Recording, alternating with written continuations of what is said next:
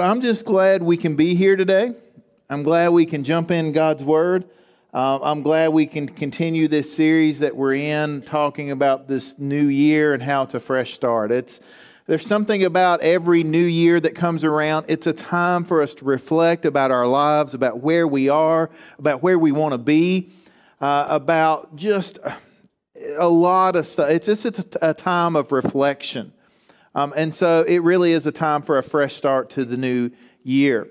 Um, last week, we talked about this whole idea of growth and how that growth is a process. Um, and so, if we kind of want to jump in a little deeper today, I, I want to talk about how do we grow? If we want to focus on growing in our faith, growing in our life, growing in our obedience to Christ, how do we do that? Where do we start and why do we do it? Why, if we kind of peel back and, and really look at it, what is our motivation for growing? Um, if you've been to church much, you know that um, one of the things that you, you tend to, to pick up is that uh, if you want to grow spiritually, uh, there's a list of things you need to do. You need to go to church every time the church doors are open. Uh, you need to, to get involved in a Bible study or small group. You need to read your Bibles. You need to pray. You need to serve at church. Uh, there's a whole list. And if you do all that stuff, then you're going to grow. I want to push back a little bit and say that's not really a formula for growth. That's a formula to stay busy. Uh, but there's more to growth than just being busy. There's more to growing in your faith than just doing a list of items. Because growth is really about how you are relationally growing to Jesus, to our Lord and our Savior. Uh, there was a study done about 13, 14 years ago. It's kind of interesting. It was a big church, did it. They, they brought in several other churches. And I, I may have mentioned this before, but uh, the interesting thing, they wanted to know which one of their programs and activities was causing people to grow the most kind of a, a good question for church to, to ask. And so they did this big study, and what they found really shocked them. Um, and at the end of the study, pretty much the, the, the, kind of the, the end result was that church activity did not lead to spiritual growth. Um, and what they found was that spending time with Jesus led to spiritual growth. That's kind of a shocker, isn't it? Um, it was like, okay, being the, the people, just being busy at church didn't automatically lead to people growing in their faith. And it caused them to kind of reset all their, their, their really their church structure because they had based uh, on how much we could do at the church, how many times we could open the door, how many ministries, how many serving opportunities. And they found that all this stuff wasn't really leading to spiritual growth.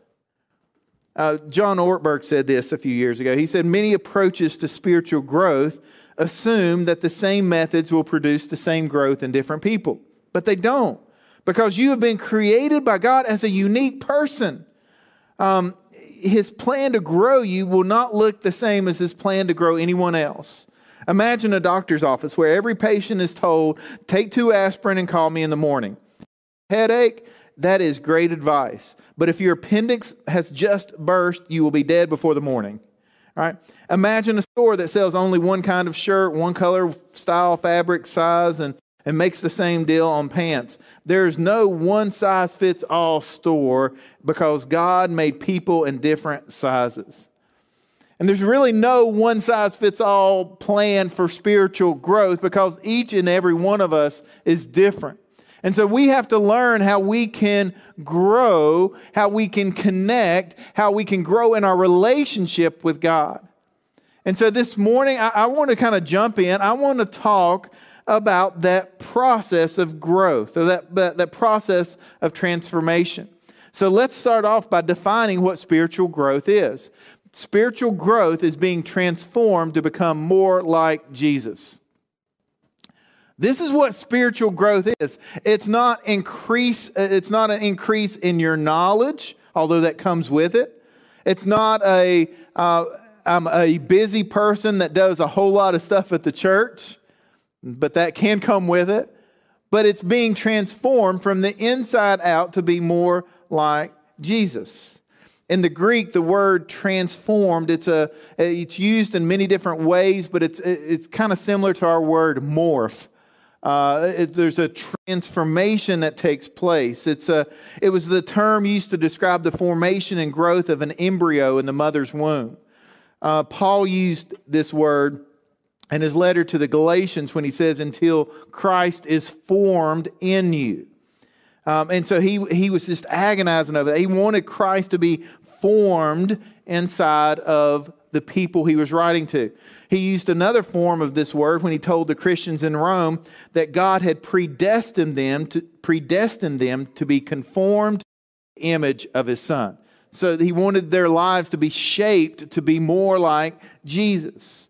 He used another form of this word in Romans uh, when he says we, we don't conform to this world. And actually, Romans 12, 2, I'll just share it. Uh, don't be conformed to this world, be transformed by the renewal of your mind. That by testing, you may discern what is the will of God, what is good and acceptable and perfect. And so, this transformed uh, the, ver- the, the, the, the, version of the word here, uh, it's where we get our word metamorphosis. It's, it's that type of change. It's a complete transformation from one thing to another. Uh, it's, it's interesting. If you define metamorphosis, it's a great, usually rather sudden change in appearance or character. And so this is a big change. It's not just something that's uh, it's a little change. No. When you are growing in your faith, you are transformed. There's this huge change that takes place. And it's and, and as Paul says here, it's changed, it changes the way we think the renewing of our minds. It's, it's, we are changed from the inside out. Um, John Ortberg also said this. He said, When transformation happens, I don't just do the things Jesus would have done, I find myself wanting to do them. They appeal to me, they make sense. I don't just go around trying to do right things, I become the right sort of person. And so I, I kind of want to challenge us a little bit today to, to ask you the question Are you the right kind of person? Are you doing the right things for the right reason? Have you been transformed to become more like Jesus? And, and has that change taken place in your life? There's a question on social media this week, and you may have seen it. It was a, someone asking, I think, a, a legitimately sincere question is um, what does it mean to be a Christian? And it was interesting to see a lot of the responses weren't really correct. I mean, it's a lot of the responses were, uh, it, well, it's someone who just follows the teachings of Jesus, or it's someone who does good things, or someone who's a nice person, or who treats others well. And all those sound good, but that's not what makes you a Christian. You can follow the teachings of Jesus and not be a Christian. Do you understand that? Because being a Christian, it's not based on what you do. It's not based on your activities. It's not, those things are a result of a transformation that has already taken place in your life. And so those things are evidence that you're a Christian, but they don't make you a Christian. And I think we get that wrong so, so often in our community and in our context we live in. There's a lot of people who think, well, if I'm a good enough person and if I do the right things, then that will get me to heaven. That will save me. That's not the gospel. The gospel is that nothing we do is good enough uh, because we are sinners separated from God, and the only way we can be saved is because of what Jesus has done for us. It's because of what He has done, not what we have achieved. And so uh, I wanted to share with you there's so many passages in the Bible that talk about this transformation, that talk about this change, that talk about uh, really what's happened to us. Because our salvation is not just based on a lot of doing a lot of good stuff. And John 5 says this I tell you the truth that those who listen to my message and believe, uh, that's the key word, believe in God who sent me, have eternal life. They will never be condemned for their sins, but they have already passed from death to life. There, there's such a transformation that John says it's like you were dead and now you're alive. That's pretty big change. Uh, that, that's, that's, a, that's, a, that, that's how big of a change we're talking about, though. It's as if we were dead and now we have been brought back to life. And, and Titus, Paul said it this way. He said, he talked about this change. He said, once we too were foolish and disobedient. We were misled. We became slaves to many lusts and pleasures. Our lives were full of in, evil and envy, and we hated each other. It's not really a good uh, list of, uh, of characteristics there for us. But, but, when God our Savior revealed his kindness and love, he saved us not because of the righteous things we have done, but because of his mercy. He washed away our sins, giving us a new birth and a new life through the Holy Spirit. He generously poured out the Spirit upon us through Jesus Christ our Savior. Because of His grace, He made us right in His sight and gave us confidence that we will inherit eternal life. I love this passage because Paul says we were slaves to sin, we were full of evil and hate, but something miraculous happened, and that something miraculous was Jesus. That's what changed us. It's not based on what we have done. Uh, he saved us not because of the righteous things we have done, but because of His mercy, because of His grace. There's this transformation that, that took place. In Romans chapter 5, uh, another passage that talks about this. And I'm just, uh, I'm using a lot of scripture today. I hope that's all right with you guys. Um, I think the Bible says it better than I can say it. And so I'm just going to take us to the word this morning. And, and hopefully, uh, if, if you want to follow along, it's on the YouVersion Bible app. There's sermon notes under events there. Uh, also, if you go to our website, live.mycornerstone.org, you can copy them from that, all these scripture references. Uh, and so uh, they're on Facebook, I think, in the notes too. So you can find them all sorts of places. But I really, I would encourage you to go back and, and, spend some time in the Word this week and, and read not only the passages I'm sharing, but uh, the chapters, the context before and after what we're sharing here. In Romans 5, it says this When we were utterly helpless, we couldn't even help ourselves. Christ came at just the right time and died for us sinners. Now, most people would not be willing to die for an upright person, though someone might perhaps be willing to die for a person who is especially good. But God showed his great love for us by sending Christ to die for us while we were still sinners. And since we have been made right in God's sight by the blood of Christ, he will certainly save us from God's condemnation. For since our friendship with God was restored by the death of his Son while we were still his enemies, we will certainly be saved through the life of his Son. So now we can rejoice in our wonderful new relationship with God because our Lord Jesus Christ has made us friends of God. So we were sinners. We were separated from God, and now we can be friends of God. Why? Because of Jesus. And, and so that brings me to, to, to, a big problem to our world today. Um, there's a lot of people who claim that they are believers, that claim that they are Christians, that claim that they are saved, but in their lives don't reflect Jesus. Would you guys agree with me on that? And I, am I'm, I'm not here to judge whether they are truly saved or not, but I am here to, to say that concerns me. It scares me that a lot of people think that, hey, being saved is just a matter of joining a church, signing a piece of paper, praying a prayer, and then they can get back and live their life any way they want to. That concerns me. It concerns me. A lot of people think on the opposite end of the extreme uh, that it's more of a legalistic that I'm saved if I do all of this good stuff. I, I follow this list of rules, I dress a certain way, I do the right things, then I'm saved. You, you've got the moralism on one side and the relativism on the other side. Uh, and you've got this confusion about what it means to, to follow Jesus what it means to be a Christian, what it means to be saved, what it means to be born again. And so I, I, I, want to kind of take us to the Word this morning and help us understand a little more about this transformation process. Uh, there's a story uh, about a famous football coach uh, Vince Lombardi, uh, coached the Green Bay Packers years ago, famous coach. This is, it was kind of interesting. He would start each year, a bunch of professional football players around. He would hold up the football and say, Gentlemen, this is a football. And that's where he would start on day one.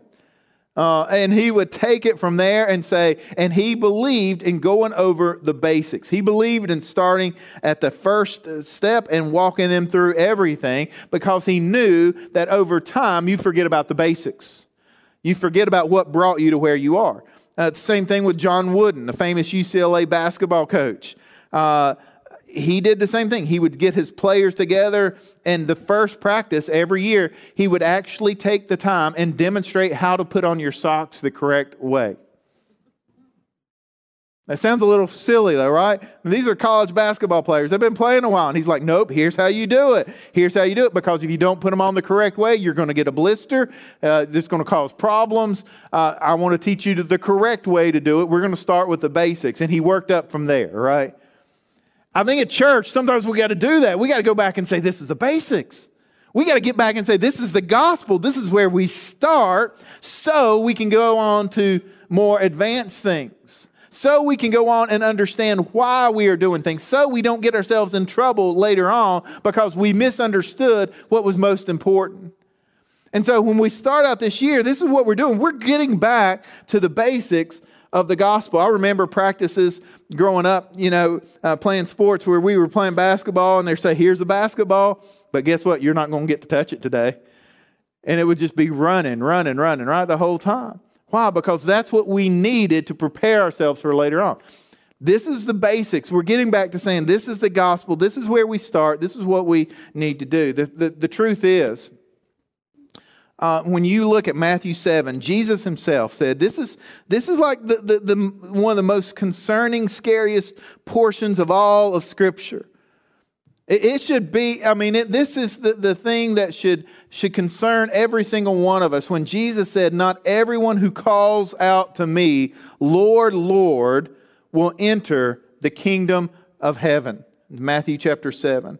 Only those who actually do the will of my Father in heaven will enter. On judgment day, many will say to me, Lord, Lord, we prophesied in your name. We cast out demons in your name. We performed many miracles in your name. But I will reply, I never knew you.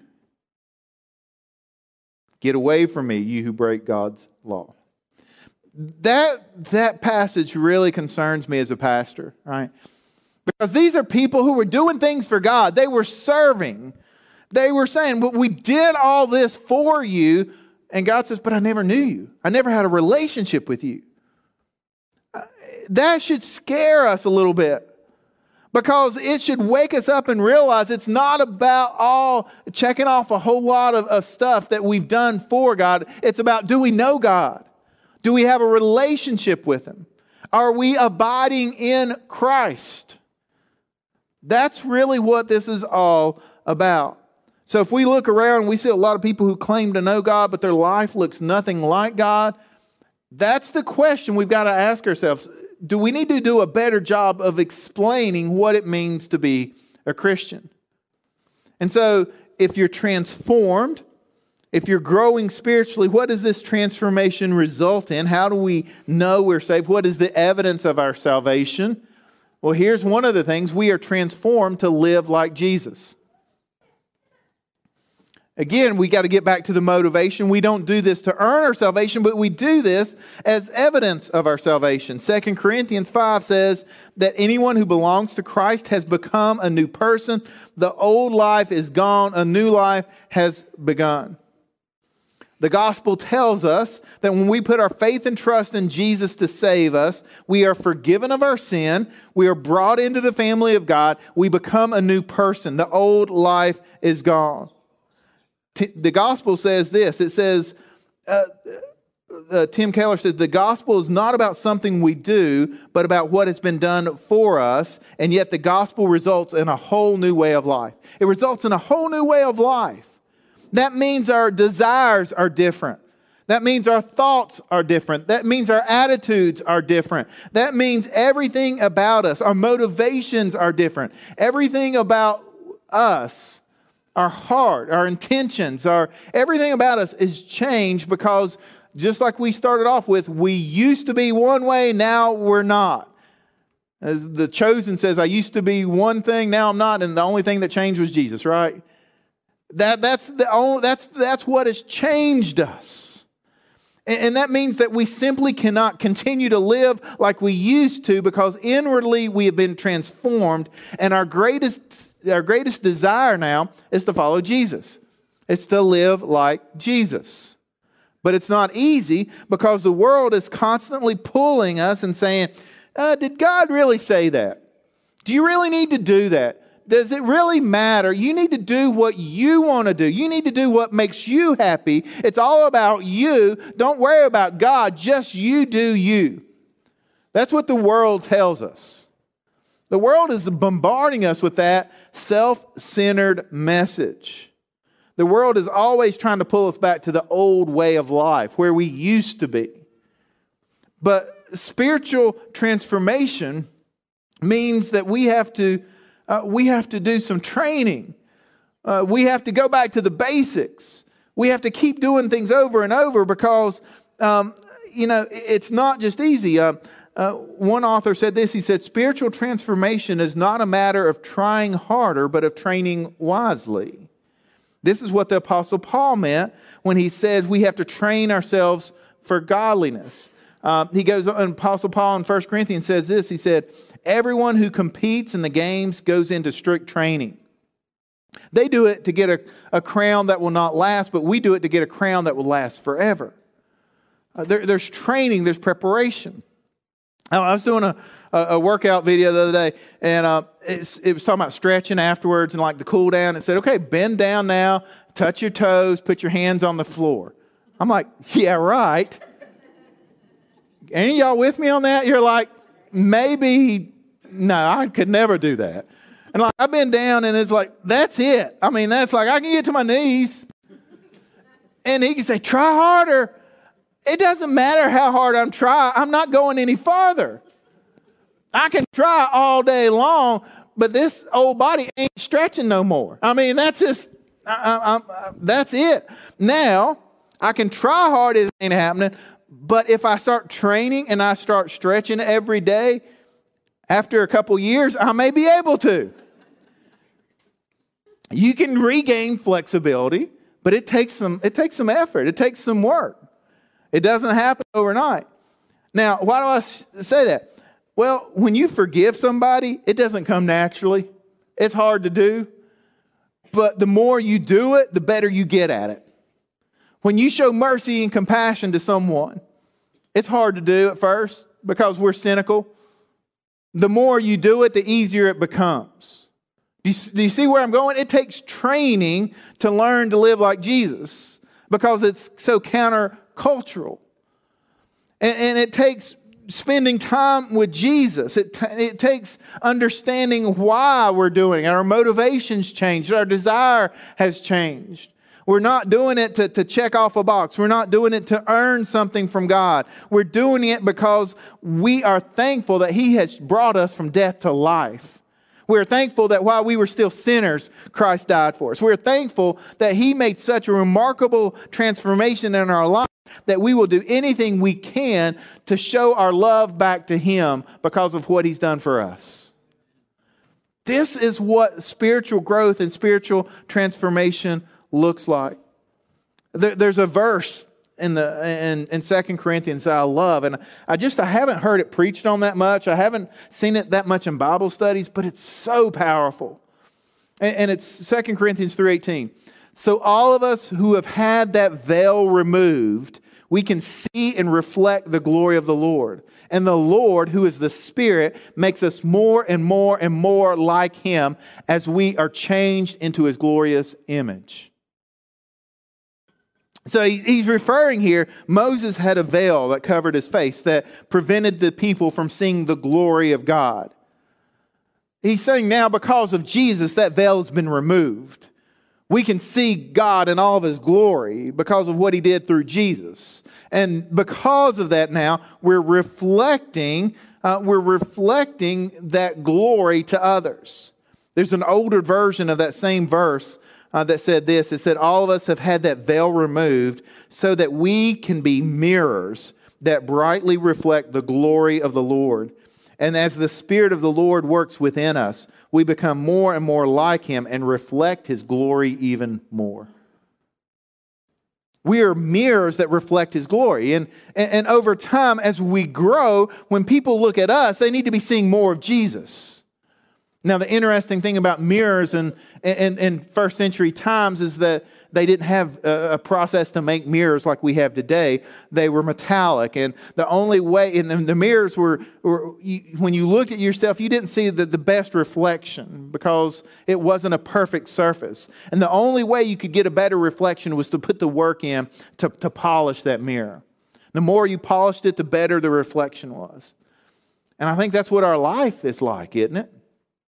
It takes work, it takes training, it takes time to polish ourselves so that people, when they look at us, they don't see us, they see Jesus in us.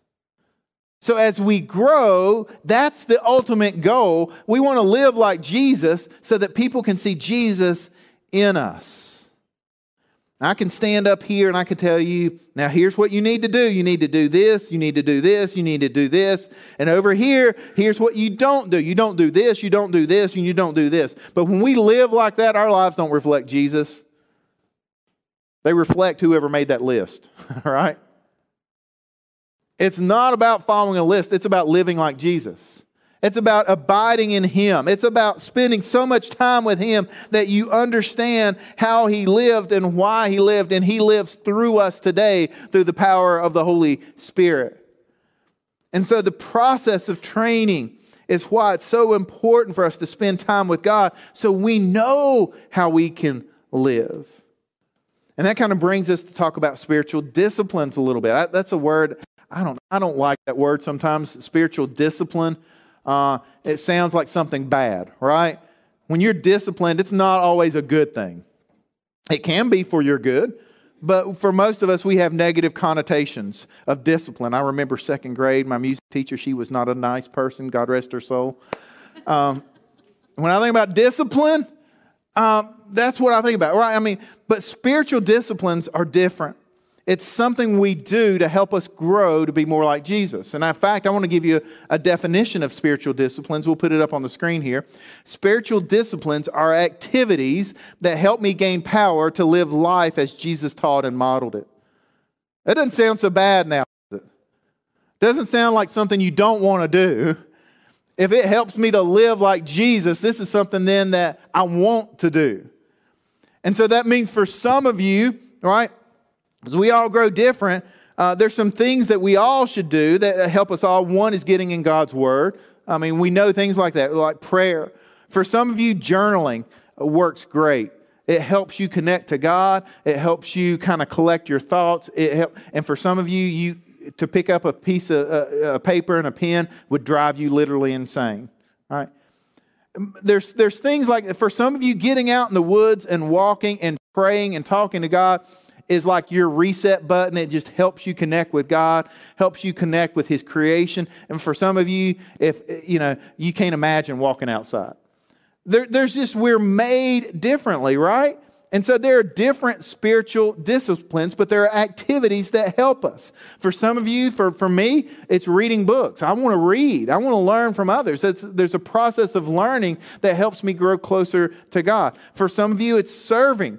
Eh, you're like, I want to, I don't care what I'm doing. I just want to be serving. I just want to be helping someone. I want, that's my act. That brings me closer to God.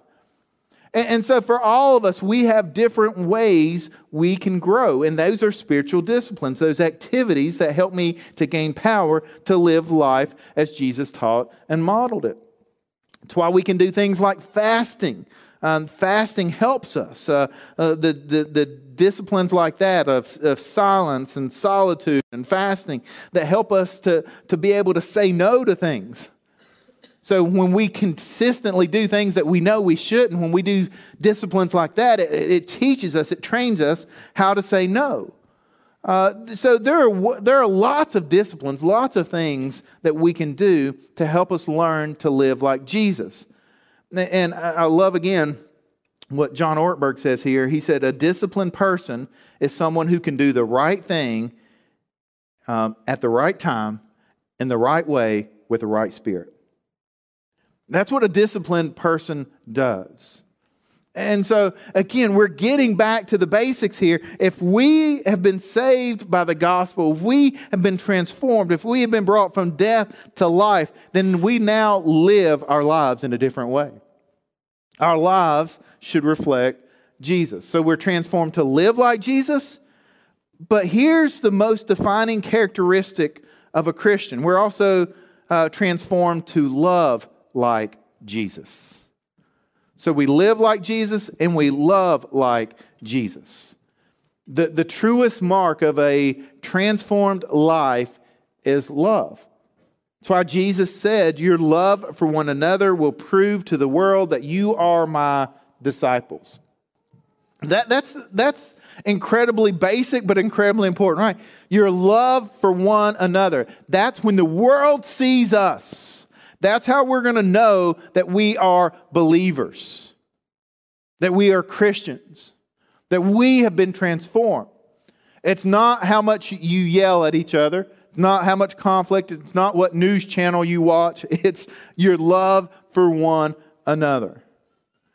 1 John 5, he kind of John kind of keeps going here. He says everyone who believes that Jesus is the Christ has become a child of God and everyone who loves the Father loves his children too. It's the same thought your love for one another. Do you love God's children? We know we love God's children if we love God and obey his commandments. Loving God means keeping his commandments, and his commandments are not burdensome. For every child of God defeats this evil world, and we can achieve this victory through uh, through our faith. And who can win this battle against the world? Only those who believe that Jesus is the Son of God.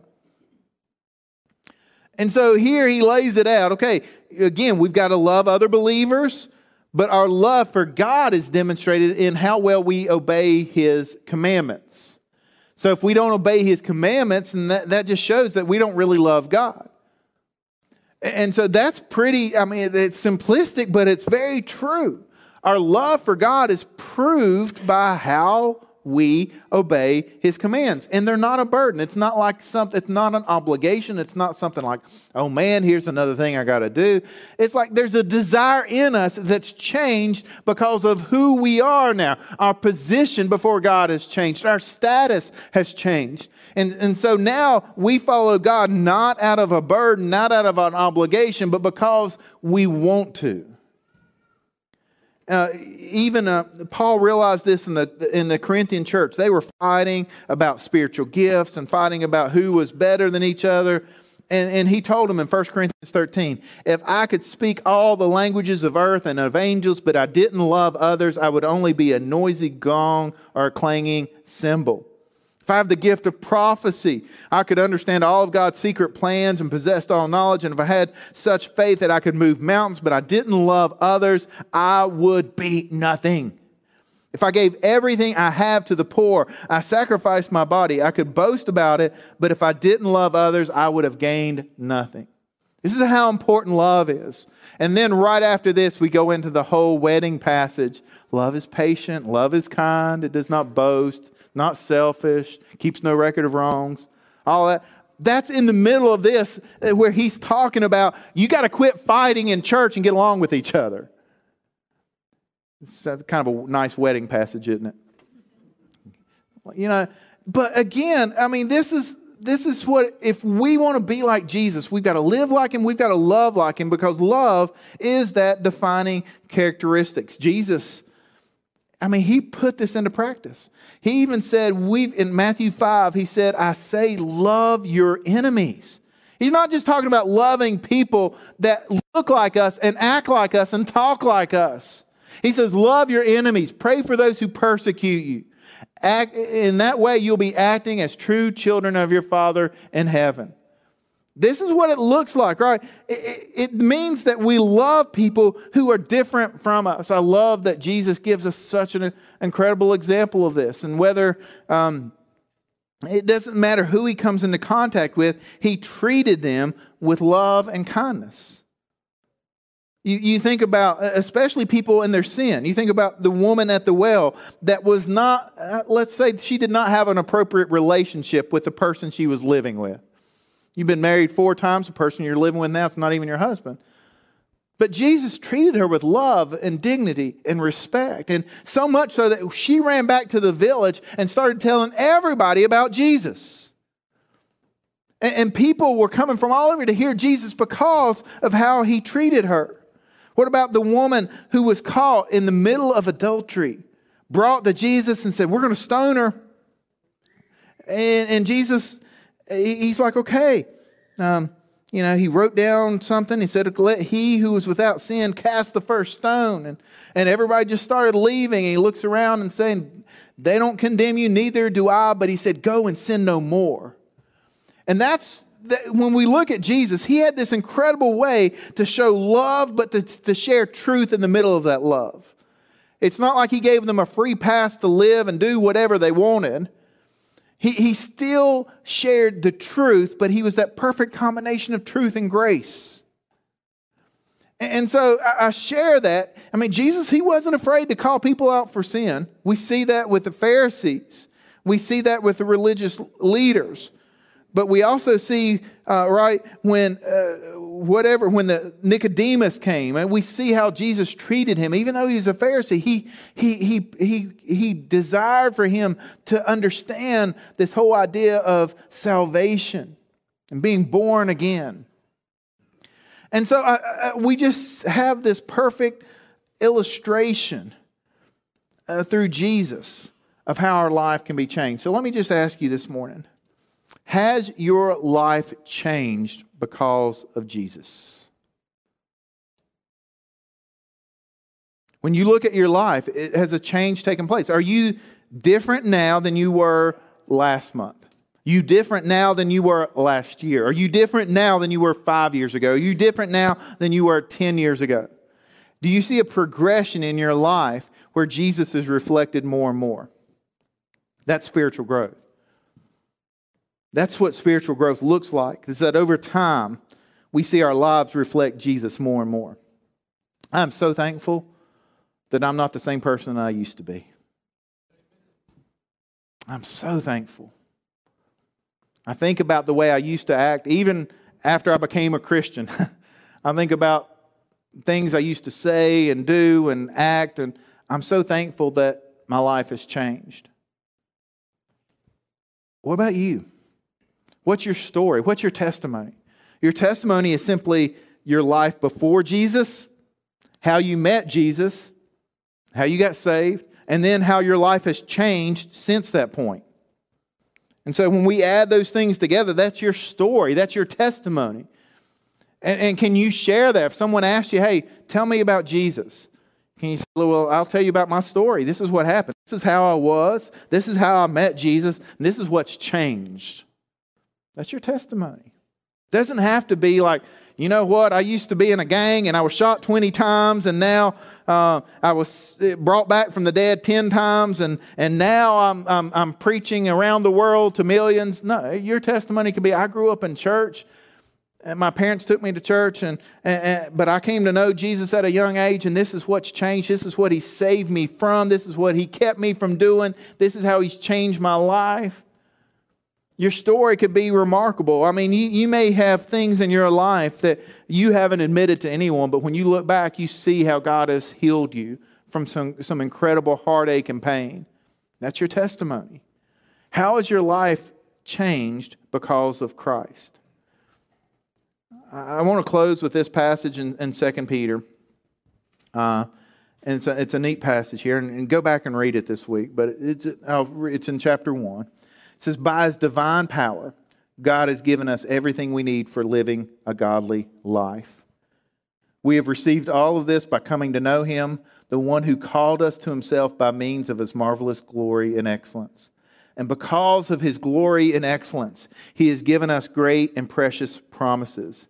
These are promises that enable you to share his divine nature and escape the world's corruption caused by human desires. In view of all this, Make every effort to respond to God's promises. Supplement your faith with the generous provision of moral excellence. and moral excellence with knowledge, and knowledge with self control, and self control with patient endurance, and patient endurance with godliness, and godliness with brotherly affection, and brotherly affection with love for everyone. The more you grow like this, the more productive and useful you will be in your knowledge of our Lord Jesus Christ. But those who fail to develop in this way are short sighted or blind, forgetting that they've been cleansed from their old sins. So, dear brothers and sisters, work hard to prove that you really are among those who God has called and chosen. Do these things, and you will never fall away. Then God will give you a grand entrance into the eternal kingdom of our Lord and Savior, Jesus Christ. Man, it's a powerful passage, guys. That's why we do what we do. That's why we're a church. That's why we gather together to encourage each other, to equip each other, to learn what it means to follow Jesus together. So, this world that is hurting, this world that is lost, can see how they can be brought back to God, how they can be reconciled to God, how they can be saved, how they can find meaning and purpose in a world that lacks it so much. That's our mission to go and make disciples, to baptize them in the name of the Father and the Son and the Holy Spirit, to teach them everything that Christ has commanded. That's why we're here. So, how's your life changed? How are you reflecting Jesus? Let's pray this morning. Heavenly Father, I'm so thankful for your word each and every Sunday that we can read, that we can dive into, that we can learn from. Would you help us all be mirrors that brightly reflect Jesus to the world around us? This community, this world is hurting right now. They're looking for hope, they're looking for meaning, they're looking for, for purpose. And we have it in Jesus. So help us to not keep it to ourselves, but to share it with others. Lord, I'm thankful for this church, for the work they do here in this community, but help us to continue to share our story of transformation, our story of how God has changed us and transformed us. Help us to not be ashamed of the gospel because it's the power of God that saves us. Lord, I pray that you would give us wisdom in navigating a, a world that sometimes seems against Christianity. Give us wisdom on how we can hold firm to the truth while still showing love to those around us. And Heavenly Father, finally, I pray for those listening, those watching, those here today, that they would know without a shadow of a doubt that they are saved. Your word tells us in 1 John that, that these words have, be, have been written so that we might know that we have eternal life. So we might know, so that we can know so that we can understand that we can understand that the gospel is not based on what we have done, not what we have achieved, not what we've given, not how we've served, but based on what Jesus has done for us. So if you're here, if you're watching, as we pray today, if you don't know Jesus, this is your chance. This is your opportunity to confess with your mouth that Jesus is Lord, to believe in your heart that God raised him from the dead. Then you'll be saved. It's as simple as that. It's simple to do, it's not easy to live, but Heavenly Father, give us the strength to live it out each day, to live like Jesus and to love like Jesus. It's in the name of Jesus we pray today. Amen.